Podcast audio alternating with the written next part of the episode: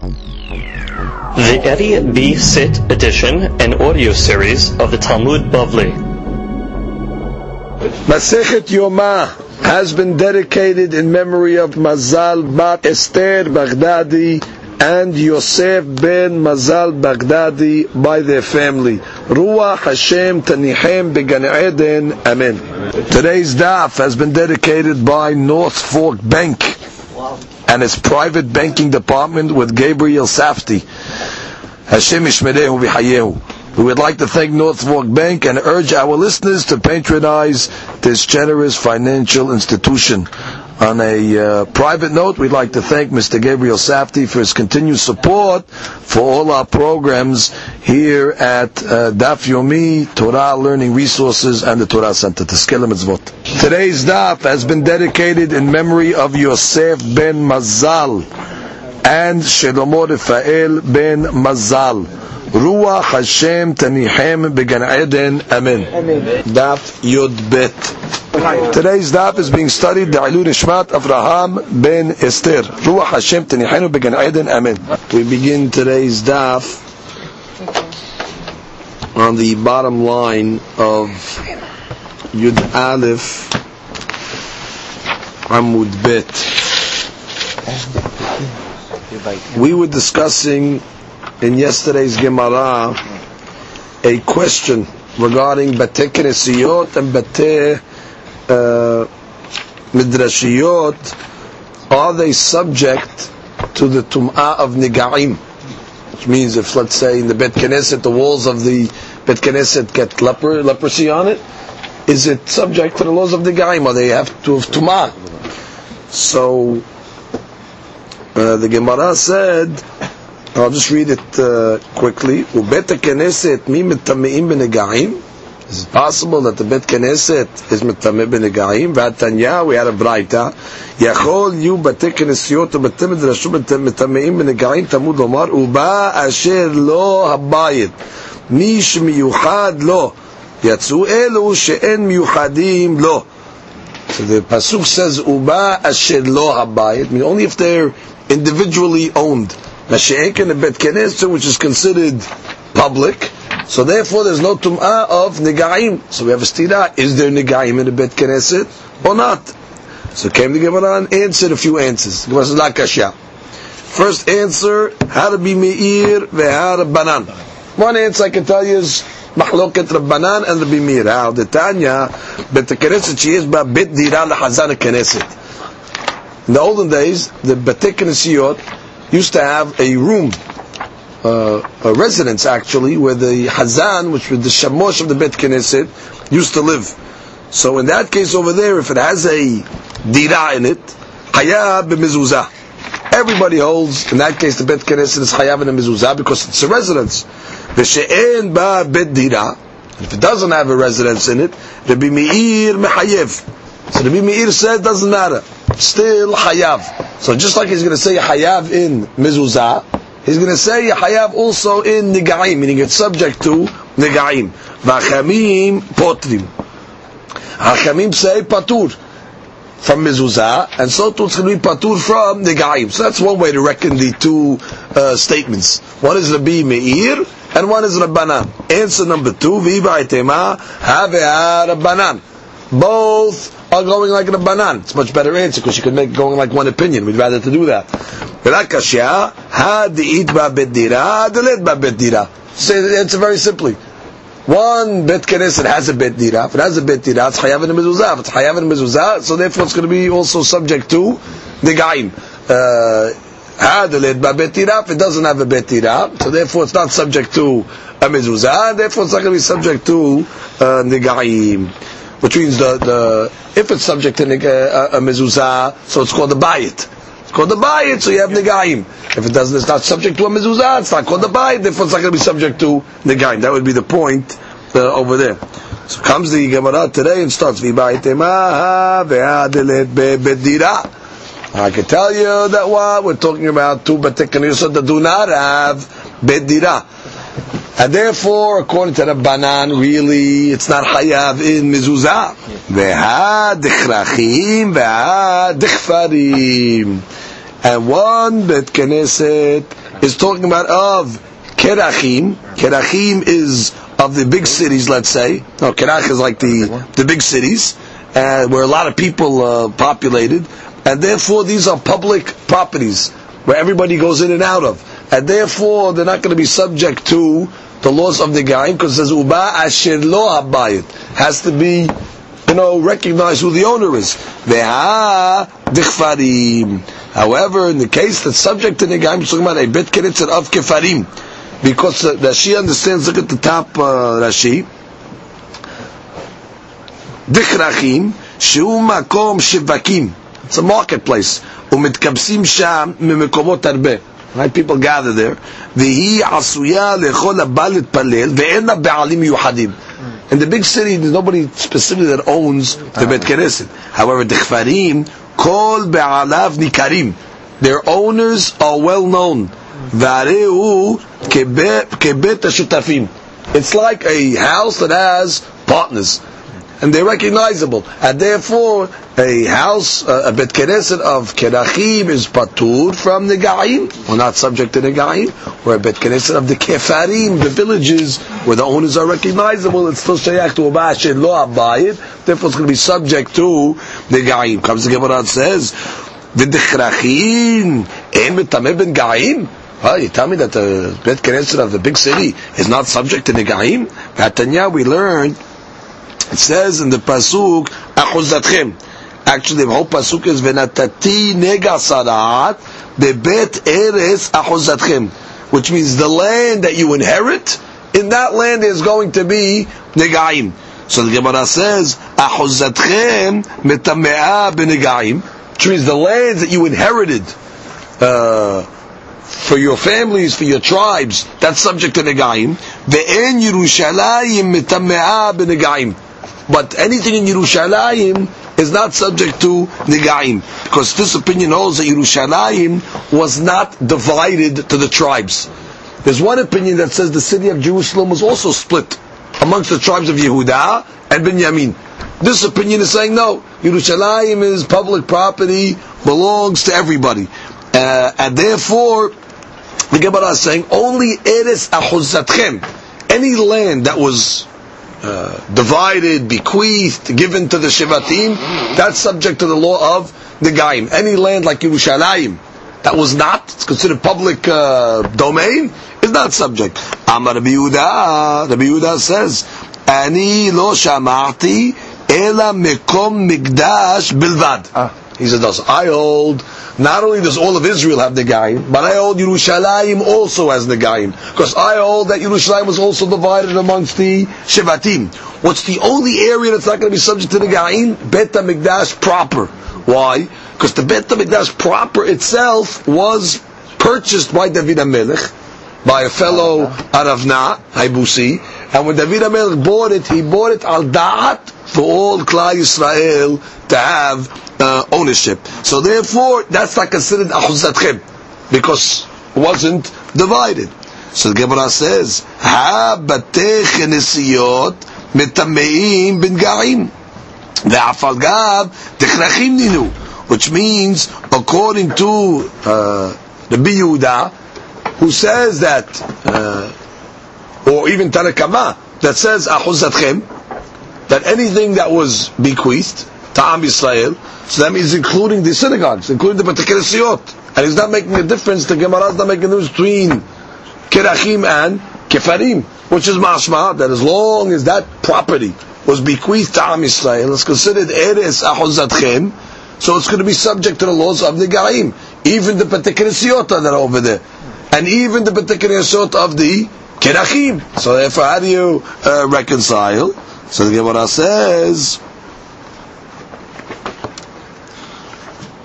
Comes the Gemara and says, ha again, ha bate כנסיות מטמאים בנגעים, ואף על גב דכרכים נינו. אמה, אמר רבי יהודה, אני לא שמעתי אלא מקום מקודש בלבד. Which means, when Rabbi Yehuda gave a shita, originally came along and said that ani lo shamati ela makom mikdash bilvat, which means the only place that's not subject to negaim is makom mikdash. But everywhere else, according to the Yehuda, mm-hmm. it's subject to negaim. But the keresiyot, shir kerachim, all that. Now we're changing the words of the Yehuda. It's not that he said the only exemption is makom mikdash, and I read it makom mekudash, ah, a place that is holy. Which means that would include Bate Kenesiyot, specifically of Kerachim, because now we can make the Hiluk. the Mekudash of Kerachim, and therefore there is no uh, question. Look at Rashi. Rashi, third line. Okay, according to the first opinion, Jerusalem is not subject to Negaim, she'en ahuzah lahem, because it was not bequeathed. Kasabar lo netchalika l'shevet Yehuda Binyamin ela kol hashevatim shavim ba. According to the first opinion, everybody has equal rights to Yerushalayim. Ani lo shamahti. The Yehuda says no. Ah, I didn't hear that. Kasabar netchalika l'shevatim. He holds that indeed it was divided to the shevatim. Eda makom mikdash bezbad. Shekeshikana David et Goren me'aravna ibusi when David bought the property from Aravna, that was his name, Haibusi, that's the, that's the guy that sold David the uh, plot for the Bet HaMikdash. Gava kesef mekol shevet v'shevet. David collected the money from all Klal Israel. So therefore the Bet HaMikdash proper is, uh, belongs to Klai kodashim. Good. So therefore the Gemara, let's review the Gemara the question. Gemara said, you told me the Bet Knesset of Kerachim, that what Bet Knesset of Kerachim is belongs to everybody, it's, uh, Rabim, therefore no subject to the Gaim. What do you mean? Rabbi Yehuda clearly said that the only place that's exempt from the Gaim is Makom Mikdash. Hmm. Mashma, everywhere else, including the Bet Knesset of Kerachim, is going to be subject to the Gaim. Stira, Gemara's answer, don't read it Makom Mikdash, Elat Makom Mekudash. Any place that has Kedusha, which would include a Bet Knesset of Kerachim, it's going to be exempt from the laws of Negayim, so that we don't have a stira. Comes the Gemara and says, "B'mai kamipalge." What is this mahloket between Rabbi Yehuda and Rabbanan regarding Jerusalem? Rabbanan say Jerusalem not subject to Negayim. Rabbi Yehuda says no, Jerusalem is subject to Negayim. What's the what's the mahloket over here? So the Gemara says, "Tana kama sabar Yerushalayim lo nethaleka leshebatim." Jerusalem was not divided to the tribes. Again, when Moshe Rabbeinu uh, or Yoshua ben Nun, when they went into Eretz Israel, they split up uh, the land amongst the twelve tribes. So the question is, what was the status of Jerusalem? Hakamim say it was not divided up. It was always considered public area. So therefore it's not considered Eretz Ahuzatchem. It's not the land that you bequeathed, that you divided. Therefore it's not subject to the guy because the Davka says Ahuzatchem. Rabbi Yehuda Sabar Yerushalayim. Rabbi Yehuda says no. Jerusalem indeed was. Uflukta dari tanae. And we found actually mahlokat tanaim on this subject. The Tanya, ma haya shel Yehuda. The tribe of Yehuda, what was his uh, helik? What did, what did he own? Harabayit. Actually the temple mount, where the Bet HaMikdash was that, that piece of land. Halishachot. The shakot the shakot we call the, the offices that we talked about uh, in the Bet HaMikdash.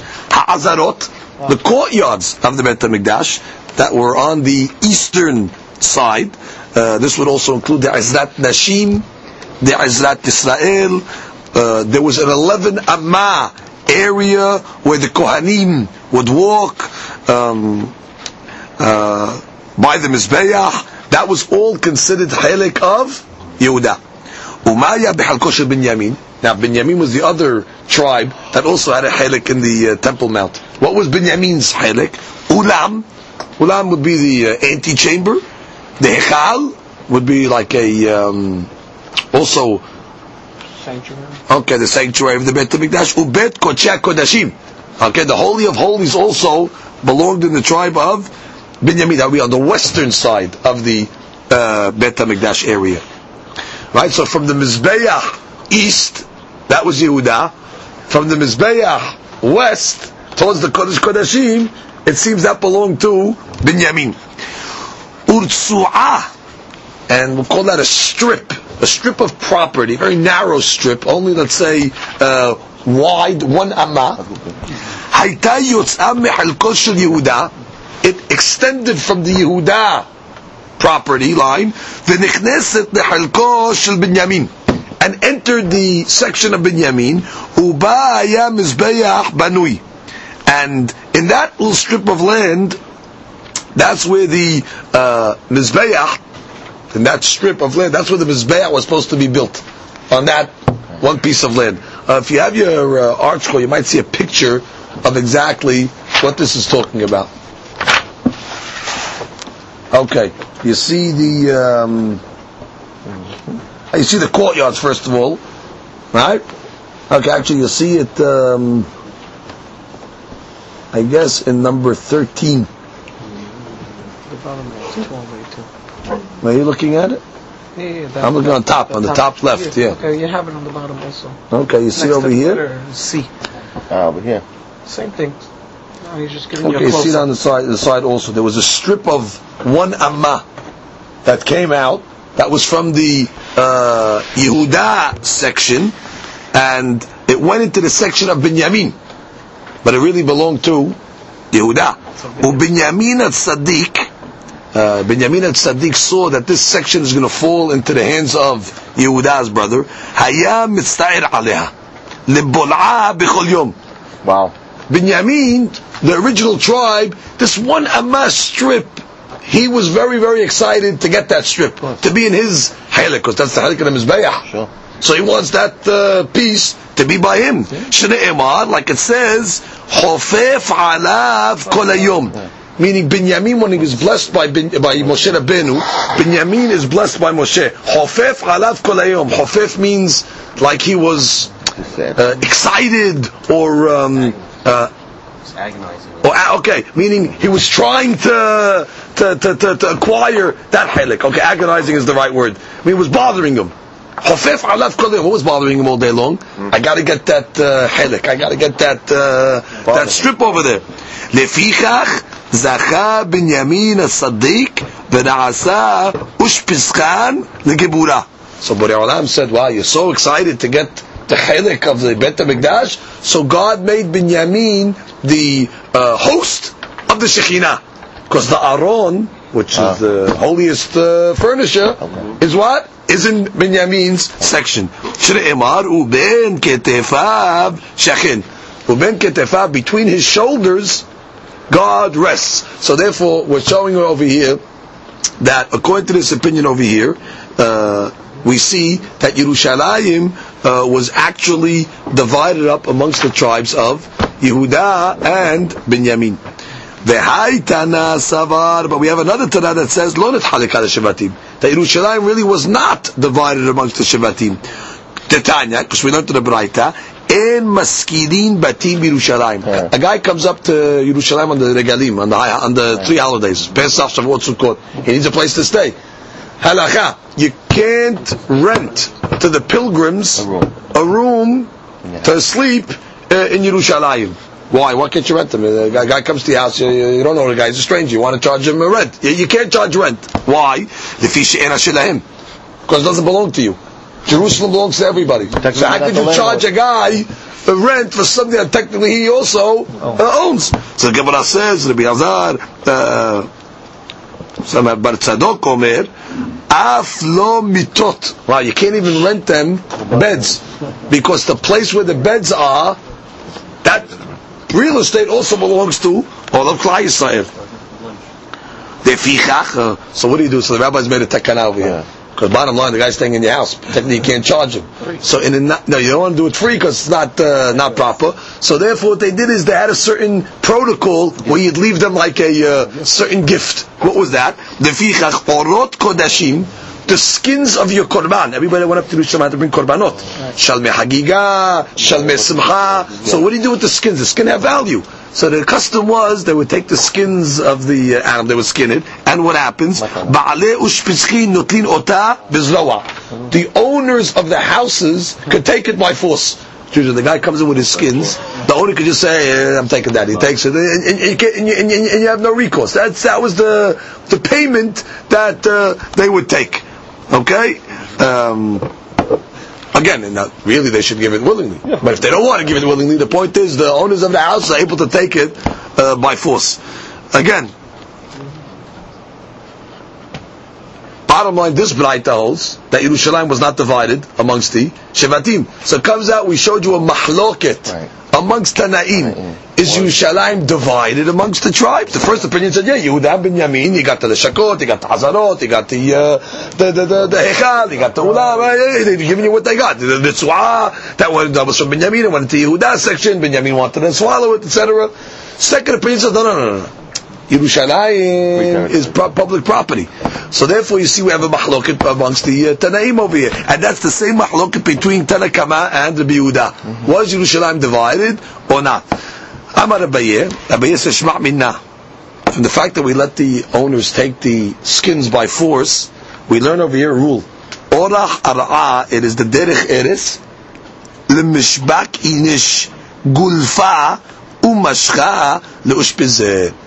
It's the derech eretz for a guy staying by this guy's house, the guest, to leave a uh, a jug that's a gulfa, and to leave the skins for the owner. That's the protocol. Derech eretz, don't uh, stay there for nothing. Even though technically, yeah, leave a gift.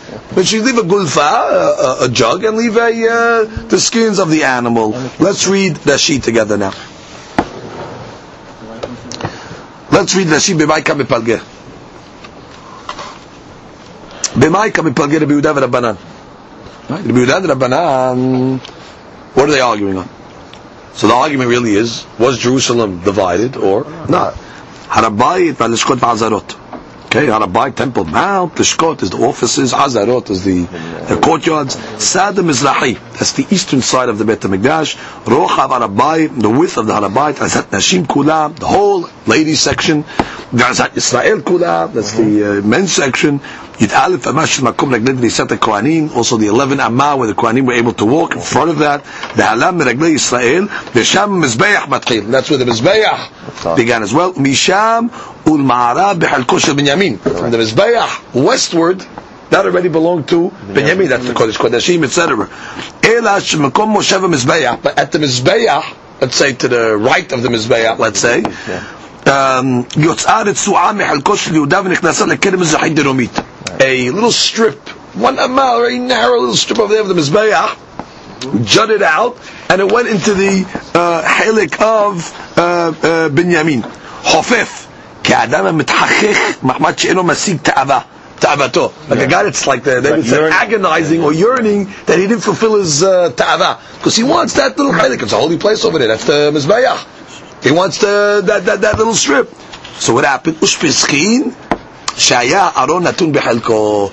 He ended up becoming the host of the Shekhinah because the Aron was placed in his Halek. והייתן עד לכמה צבא לא נתחלקה והיינו תנאי עונות קודשים של שלמי חגיגה ושמחה ושועלי רגלים שוחטים ואוכלים שם גולפה קנקן של חיירס ומשחה עור בהמה שהוא שוחט ואוכל בבית בעל הבית okay so that's the gift that you should leave the host the gutva is the we said the jugs and the skins of the animals. Comes the Gemara and says. Udkfarim nimitame benegaim. Oh, in today's Gemara we started off and said the bet Knesset of Kefarim villages is oh. mitame benegaim. That she explained to us because the owners are known. So it's considered Uba Asher Lo Habayit. It's not considered a public item, it's a small little village. Everybody knows the synagogue is owned by, let's say, a couple of people, whatever it is.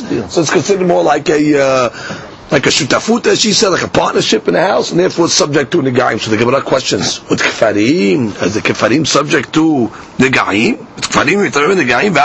What are you talking about? We learned la huzah.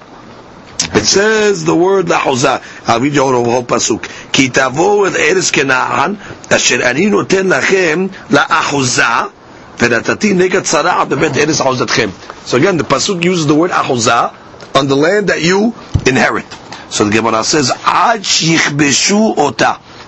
That's only until Bnei Israel conquers the land. Before they conquered the land, there was no laws of the Gaim. So Kavanos says, "Kapshu ota v'lo halku al. Let's say after Yeshua conquered the land, but they didn't divide it up. It took them seven years to conquer the land.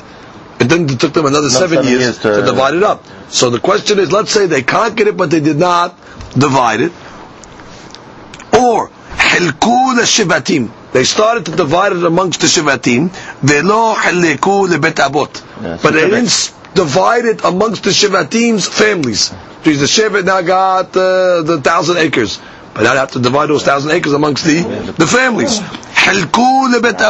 They, they divided it to the family members. But now each family member doesn't know still which chalik is his. She says, there's a lot of divisions over here. First, you got to give it to the shevet proper. Then each shevet's got to divide it to each family. Then each family's got to give it to each individual. So they, they didn't divide it yet. So therefore, it says. Minayin, how do you know that the do not apply until each individual gets his actual Halik Tavud Lomar, Uba Asher Lo Abayit, Miyuhad Lo, Yatsa Elu, She'en Miyuhadim Lo, which means even though you know the Hala, and you know exactly which section basically you're going to get, but until it's actually divided, so therefore there is no Negaim. Oh, so if that's the case, a Bet Knesset of Kefarim is really it's not privately owned anymore. Right. It's owned by the, small the, the, the, the, the, the, the group. Now, that's not buba ashelo abayit. Now, in order to understand this question, uh, we understood from Nashia, what do you mean? It's owned. It's, it's, it's a small village. So the owners are known. It's like uh, shutafut. And now the Gemara is telling us, no, kefarim is not considered that it has an owner. Well, what, what, what, what, what, what, did you think in the in the beginning? I thought in the beginning that she clearly told me if you look on the on the second line in Rashi, called be'alaf nikarim, all its owners are known. Mm-hmm. Vareu kebayet ashutafim. Now the Gemara is telling me what's not. What, what, what, happened in the question and the, what happened in the, in the, answer above and in the question now? So he brings over here from the Tosfot Yeshanim that says like this: Either we have to say that this Braita is arguing on that uh, principle that we said above. That what? It's not um, uh, shutafim. Also, is not considered subject to negaim. In the in the answer, we thought, oh, ba'ishal shutafim. There's a couple of owners over there. You know It's partners. It's okay. You know who the owners are. It's fine. This bright is saying, no, no, no. Shutafim Not good enough. are not good enough for the gaim. And therefore, since it's not good enough for the gaim, we're back to the question. Oh, kefarim. How do you tell me it's shayach to the gaim? So again, you have to say that this braita here does not agree with the premise that we said above that shutafim are subject to the gaim. because בעליו ניכרים. Right. או שנאמר, או he says, שכאן עוד לא נתברר חלקו של אף אחד מעולם, כיוון שעוד לא התחלק לאף אחד, אבל בשותפים אפילו שאין חלק מבורר, אבל יש שייכות של כל אחד על חלק היחסי. That's the other side. Someone is saying, another answer. Another answer wants to say, in shutafim, each guy owns what he owns. Here in the Kefarim, it was not yet decided yet, which means it's a smaller group, mm-hmm. so therefore it's easy to find out who owns what. Mm-hmm. But they did not yet actually divide it yet. Oh. So therefore the Gemara is saying until they actually divide, till you actually know who owns what, so therefore it's not considered a bayit that's subject to the Gaim. So back to the question. Mm-hmm. You told me before bayit of Kefarim is subject to Negaim. Now we're telling me it's not. Gemara's answer. You know what? You have to go back to the original answers. What was the original answers? The original answer that we gave above. Either we're going one like Rabbi Meir and the Banan, or we're going all like the Banan, and the difference is, is there a uh, Bet Dira in the Bet Knesset, or there's no Bet Dira in the Bet Knesset? Which is we gave different answers to answer the Stira, does the Bet Knesset subject to the Gaim or not? Now we're rejecting this Kefarim and Kirachim answer. Because just like Kirachim are not going to be subject, so too Kefarim are not going to be subject. Oh, so we have a stira. Bet Knesset is Negaim, Bet Knesset is not Negaim. Go to all the old answers that we gave. Either how to be mir, how to banan, or I could say it's both a banan, and the haluk is, is there a Bet Dira, or there is no Bet Dira. And now we move on to a uh, new subject in our uh, Gemara. Now, we learned above that, of course, only a Kohen Gadol can work on Yom Kippurim. Now, for the Kohen Gadol to become a Kohen Gadol, he has to be uh, inaugurated. Uh, how do you inaugurate a Kohen Gadol? Of course, they pour the oil on him, the special Meshicha, uh, or he wears the eight clothes. That's uh, Ribui Begadim. Now, we learned in our Mishnah that they would prepare a second Kohen Gadol in the wings of the Beit HaMikdash, just in case the first Kohen Gadol would become Amen. Pasul on Kippur. So right away they would bring the uh, second Kohen Gadol in his stead, exactly as a substitute. So comes the Gemara and says, "Umatkinin lo Kohen acher." Right, so they would prepare a second Kohen just in case the first one would become Pasul. So the Gemara says, Peshita, it's Pashut.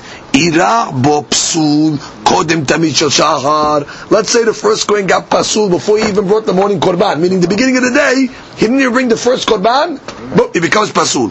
Mehanchin oto betamid shahar.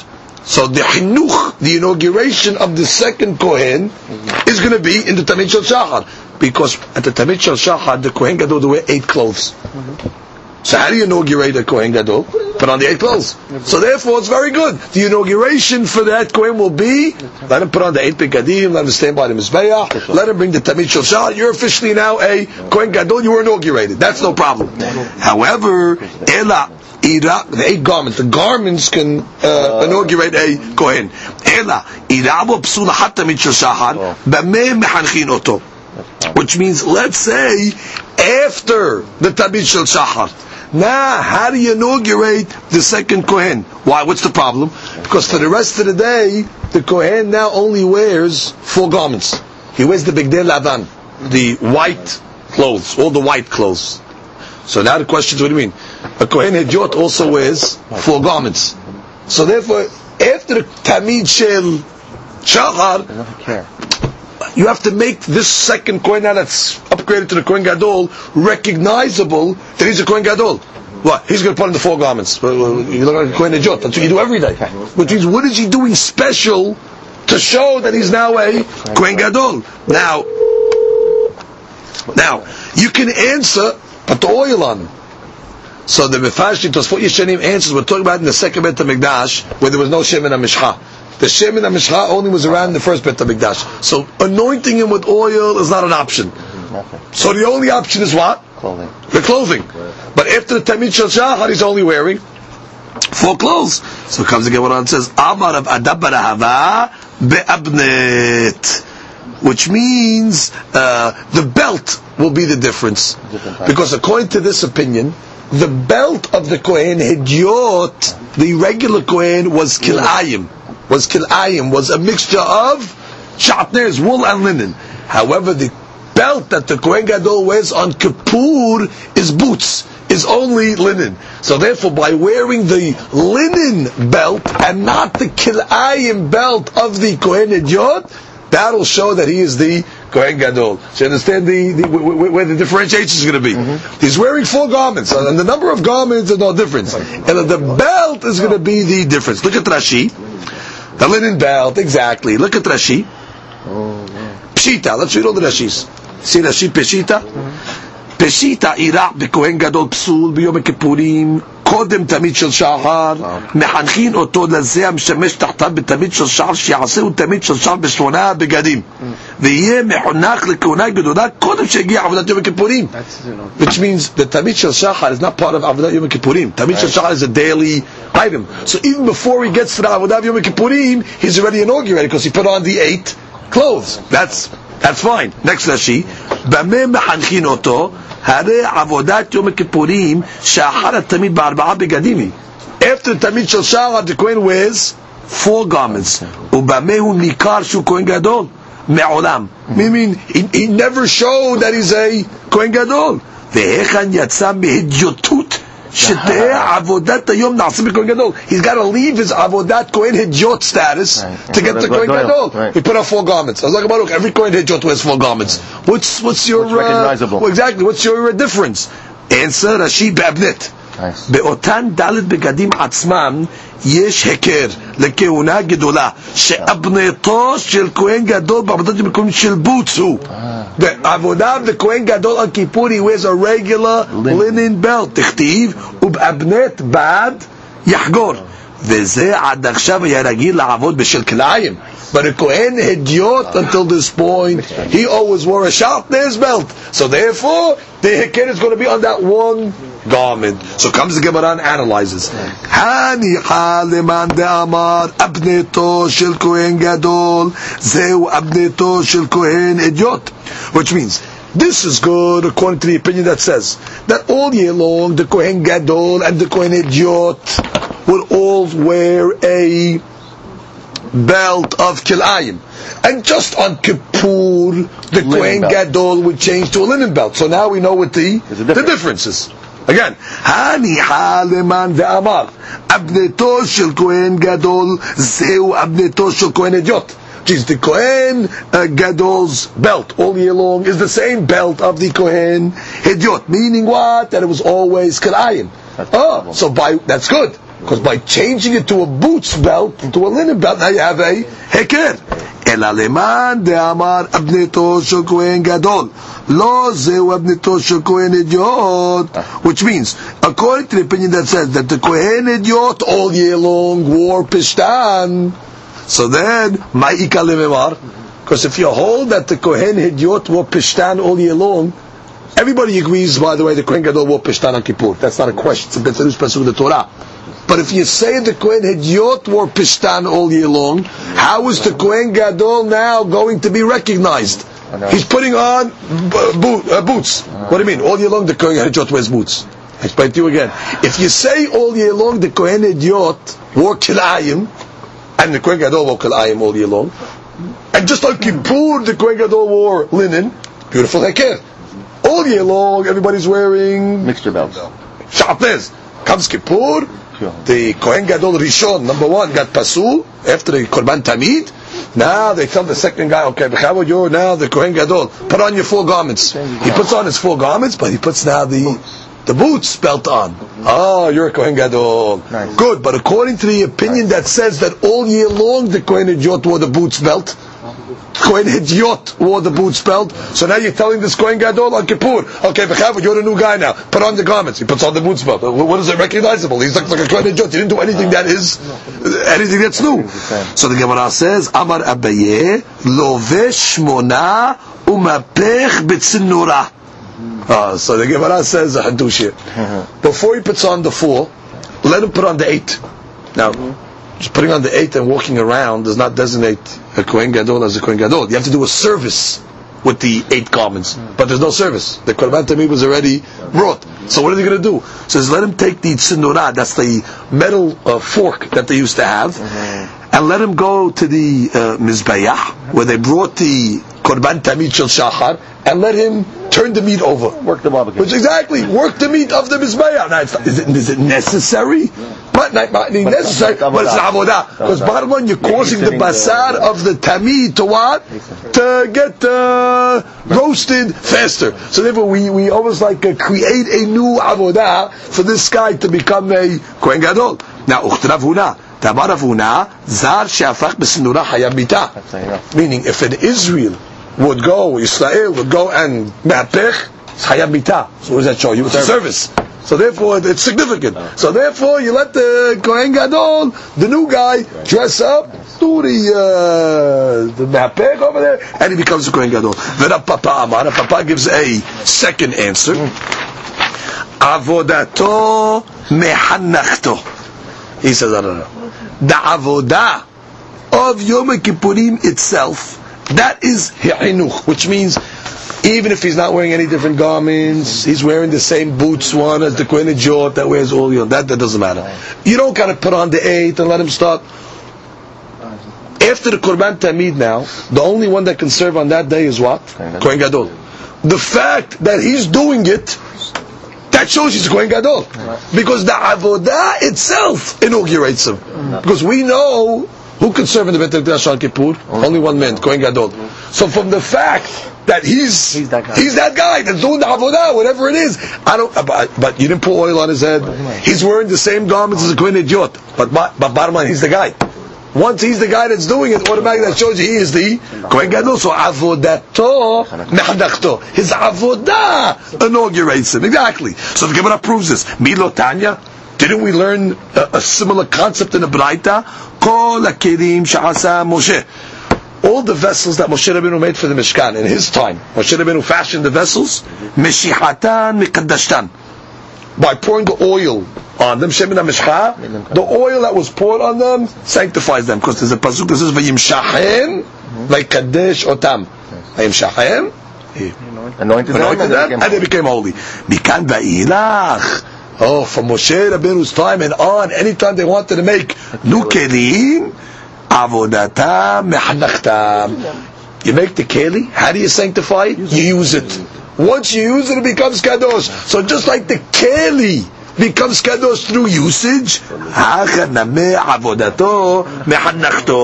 so too over here it becomes kodesh through service.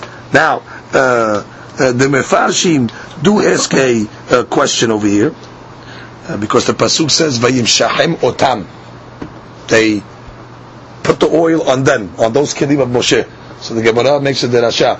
Otam b'mshicha velo ahirin b'mshicha. So this the Mefarshim ask a question. Uh, they have a beferush pasuk, Gizrat Katuv. Who told you that if kelim becomes sanctified by usage, that that automatically means that a kohen gadol becomes sanctified by service? Which means, if you want to tell me it's sevara, fine, but you have a beferush pasuk. Pasuk vayim shahem otam, otam mshicha velo acharim mshicha. Also that's Gizrat Katuv. So from a Gizrat Katuv, I guess you go start learning now to a kohen gadol that his service is going to sanctify. That's a, a she'elah that they learn. But let's look at the uh, Rashis over here. Let's catch up with the Rashis. Let's start on the bottom. The bottom of uh, Yud Bet Amud Bet. Let's try to read all the Rashis here. Let's start with Amar Abaye. קודם שיתחיל עבודת היום, this is the answer that says let him uh, take the fork and you know, turn the meat. קודם שיתחיל עבודת היום שהוא בבגדים השווים בהדיוט לובש שמונה בגדים, let him put on the eight, ויהפוך במזבח החיצון אחד מאבני התמיד. Let him uh, turn over one of the bones or the meat of the קורבן תמיד במזלג של ברזל, with the metal fork, דקירוב עבודה הוא. That's considered עבודה. שממהל להתעכב, because it causes it uh, Burn quicker. burn quickly. מחמאת הפיכה זו, you're turning it over. בעבודה היא, כדרב הונא ונמסר שמתחנך לכהונה גדולה קודם לכן, בצנורה, מזלג, חייב מיתה, וישראל would do such service, משום בעזר הקרב יומת. Right? Because the pasuk says that. עלמא, כאילו בעבודה ועבודה. So you see that what? To hasten the עבודה, hastening the עבודה is considered עבודה. עבודה. Okay, we turn to עמוד ב', עבודתו מחנכתו, top ראשי, עבודת יום הכיפורים עצמה, שאינה כשרה אלא בכהן גדול, וזה עובדה מחנכתו לכהונה גדולה. The work itself is the, is the, is the, is the uh, חינוך. משיכתן מקדשתן, כדכתיב, וימשכם ויקדש אותם. That's by the כלים. מכאן ואילך לא נמשך כלים חדשים שנעשים שם, כדאי במסכת שבועות, אותם במשיכה. So I just say that's what the question was. Otam b'mshi'ah, so I mean, otam, that's the Gizrat Katuv. How do you know just because the kelim are automatic, how do you know that that applies to a... Go ahead, so Menachem Yashid Nefesh answers this question. But bottom line, that's what the Gemara is saying. So now we go to the subject, which is the last subject of today's Gemara, regarding the belt of the Kohen Gadol and the Kohen Hediot. The Gemara is not going to analyze we know for sure on Kippur the Kohen Gadol wore boots. That's the argument. I told you that's a Beferush Pasuk. The question is now going to be who wore what type of belt during the rest of the year? Meaning the Kohen Gadol and the Kohen Hidyot, what was the status of the Belt. Abnet? So the Gemara starts. Ki ata Ravdimi, ama when Ravdimi came from Eretz Israel to Babel, he said the following statement habneto shel kohen hediot. Regarding the belt of the kohen hediot, Rabbi, Rabbi Elazar, Rabbi Shimon. It's machloket tanaim. Rabbi and Rabbi Elazar, Rabbi Shimon. Hadama shel kil'ayim v'hadama shel boots. Simple machloket. One says it's shatnez, and one says it's boots. Only problem is we don't know who says what. Had amar, had amar. So now the Gemara, through deduction, is going to try to figure out who said what, which one was Rabbi. Who, what, what, what did say? So the Gemara says, Tistayim, let us conclude, the Rabbi, who de amar, mishel kilayim. We're going to prove now Rabbi must have been the one that held that the Kohen Hidyot, his belt all year long was what? Kilayim. Okay? How do you know? Detanya. Because we have a Braita. Ben Kohen Gadol le Kohen Hidyot ela abnet debre Rabbi.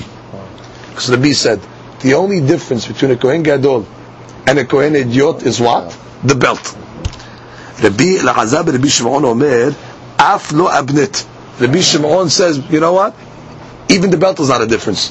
So it says Rabbi Shimon saying that the Kohen Gadol, the Kohen Jot are equal in everything, including the belt.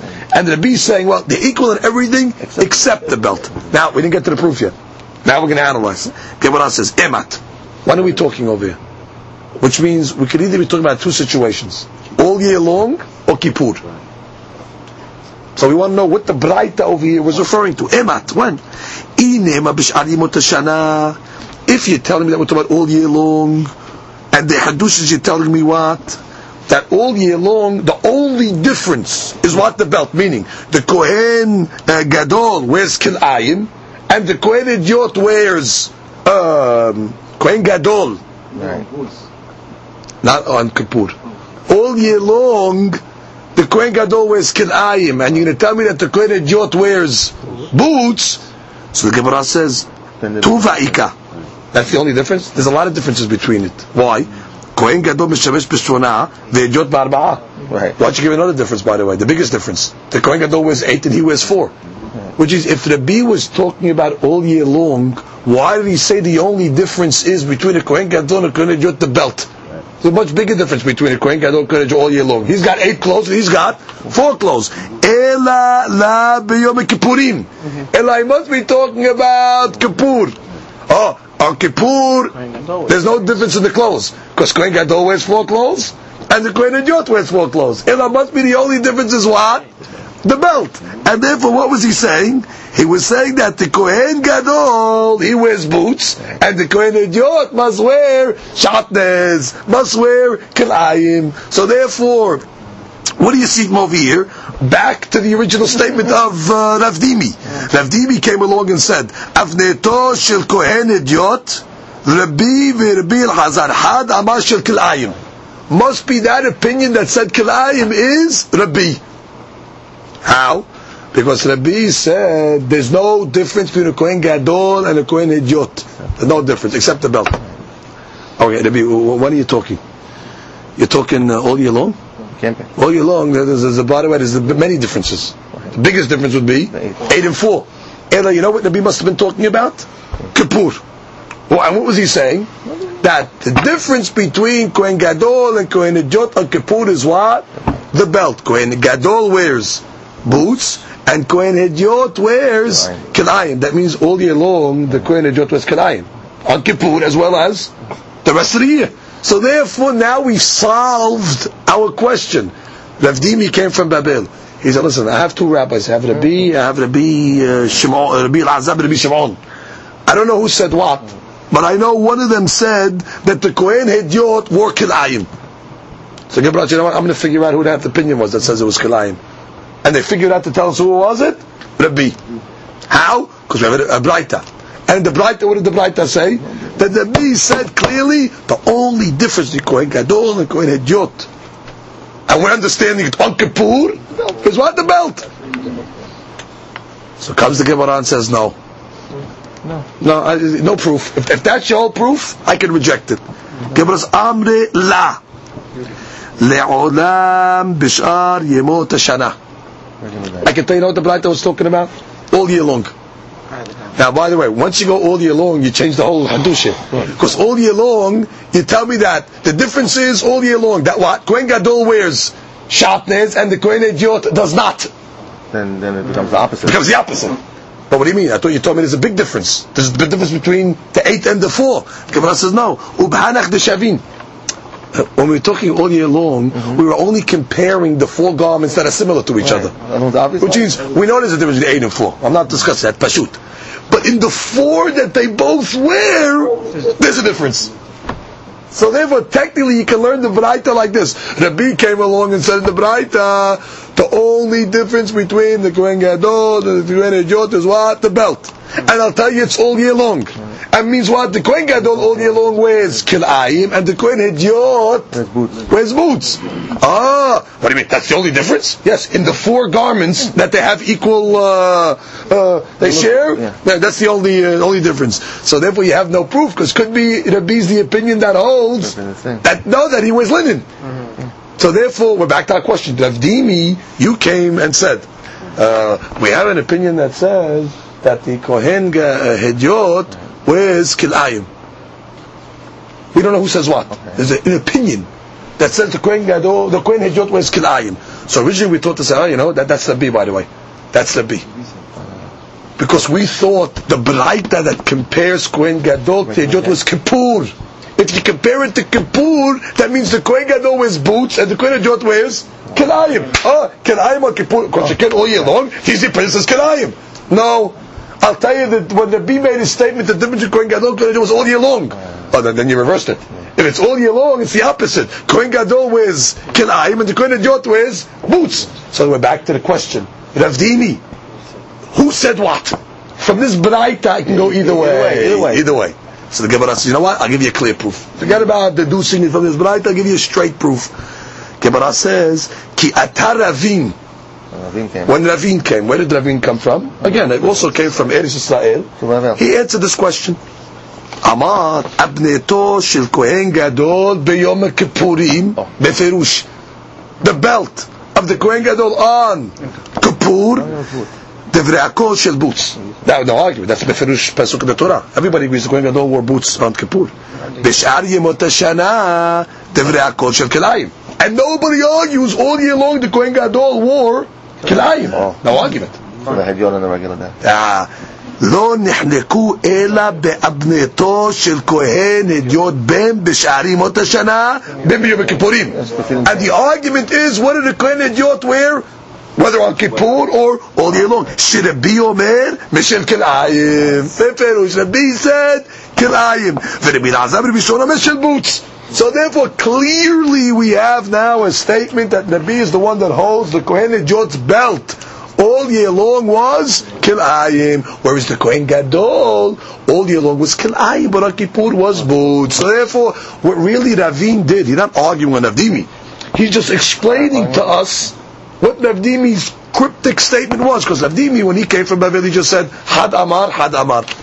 One said, one said. Uh, who, who said? Who said what? So when uh, Ravin came along, he solved it for us. He said, "I'll tell you exactly who said what." It was Rabbi Rabbi Rabbi is the one that said that the Kohen Hediot indeed wore kilayim. Now Rav Nachman Bar Yitzchak is going to come along and say, "I'm going to give you another proof." Amar Rav Nachman Bar Yitzchak, Af ana nami tanina. I'll give you another Tanaic source that Rabbi is the one that holds that the Kohen Hediot's belt was indeed kilayim. How? Regarding the mitzvah of terumat hadeshin. What is terumat hadeshin? Every day the kohen had to go to the mizbeach, and he had to take, let's say, a mahtal, a shovel, and he had to scoop up some of the uh, ashes of the mizbeach.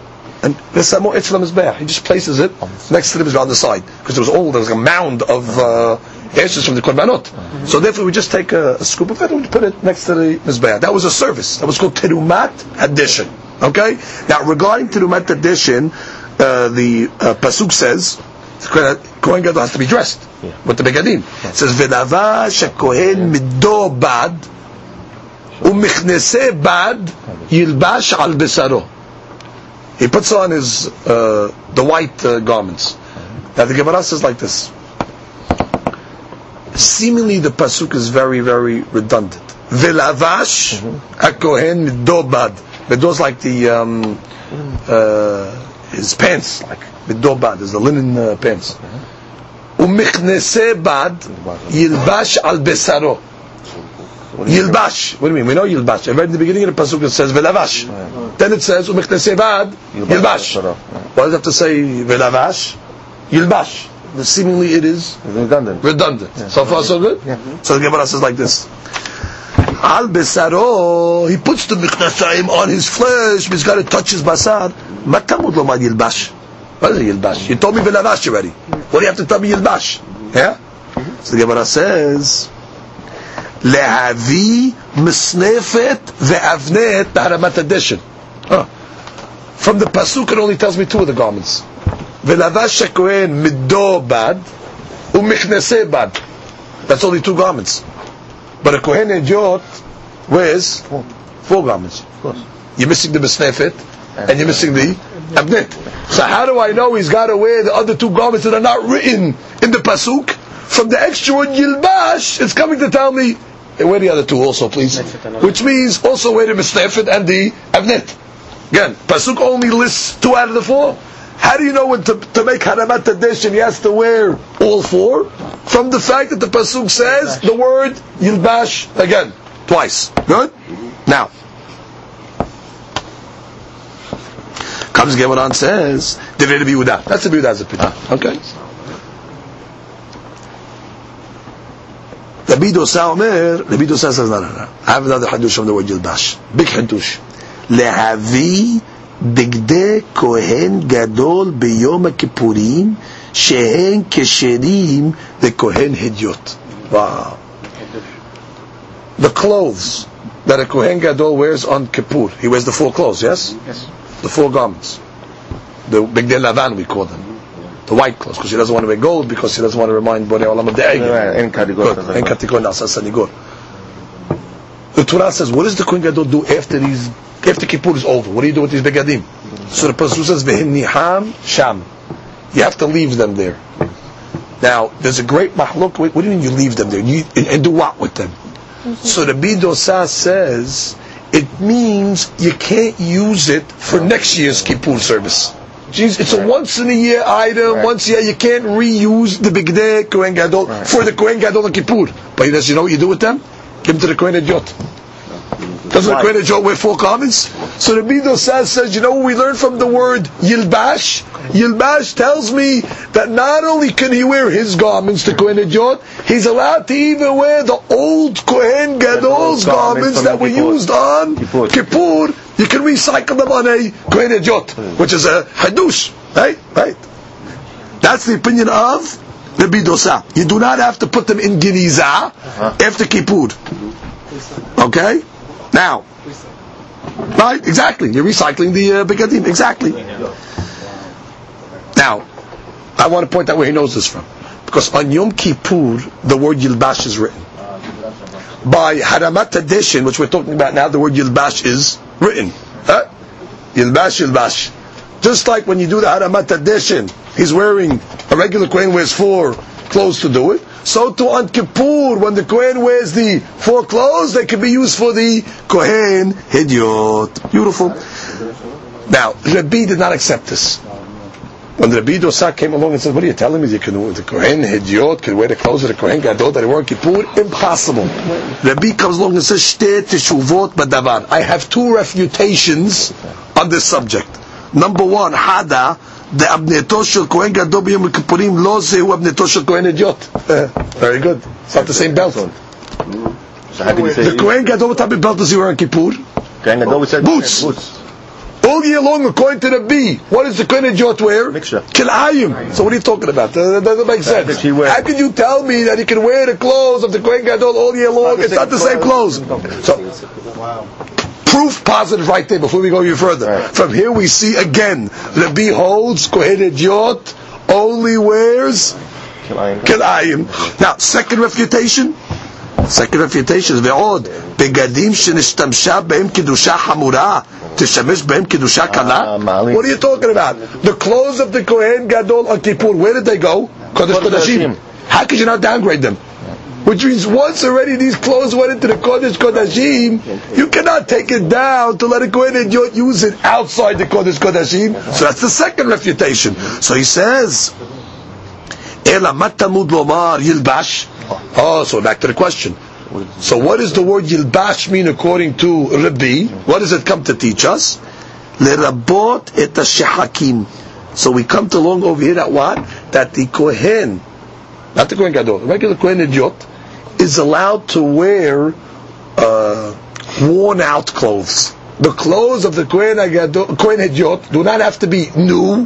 Now, granted, they can't be ripped No, or no. torn, but even if they're used, used and worn a little, it's okay. So, bottom line, from the word uh, yilbash, we had actually three dirashot today.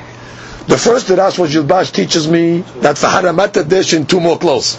Not only the two that the Torah says, but the mitznefet and the abnet. Good. When the Kohen Hidyot in the morning takes the, the, the ashes off the Mizbeach, he's got to have four garments. Rabbi Dosa said, no, no, I got a big hadith for you. Yilbash, Gezeira Shava, Yilbash, Yilbash, Kohen Hidyot could wear the clothes of the Kohen Gadol. Rabbi comes home and says, oh, impossible. Two refutations. Number one, the belts are different. And number two, Ba'alim Read the Bakos, N-word you can't lower the Kedusha of the God. Also, the B, what do you do with the word uh, Yilbash? I got a different item. I learned that the garments of the Kohen could be even not new, meaning even if it's worn out, so long as it's not ripped, it is permissible. But what do you see from over here? That the bee does hold that the Kohen Hedyot's belt all year long was what? Kilayim. Now, the Azda Rabbi Dosa le'tameh. The Rabbi Dosa that says the Kohen Hedyot can wear the old clothes of the Kohen Gadol, he's following his opinion. The Tanya, V'niham sham. It says by the Kohen Gadol on Kippur, after he finishes wearing the four garments, what does he do? He leaves them there. Now, the simple interpretation that we always understood in Hamsham means Genizah. Finished. Once you, you, wear them once, once a year. Not once a year. Once, once a, lifetime. lifetime. Yeah. You take them off, you leave them there forever. Rabbi Dosa didn't learn like that. He learns Vini Hamsham, מלמד שטעונים גניזה, that's תנקמה, that needs גניזה, רבי דוסה אומר, שלא ישתמש בהם יום הכיפורים אחר. He learns ben Yaham Sham that the Kohen Gadol can't wear them again. But a Kohen But a Kohen Hedyot, yes. So the Mahloket really is based on how do you learn ben Yaham Sham. If you learn these Genizah, finished. Not, not the Kohen Gadol can wear it, not the Kohen Hedyot can wear it. But if you learn ben Yaham Sham is on the Kohen Gadol, that Kohen uh, uh, Hedyot, yes. Baruch Adonai Le'olam. Amen.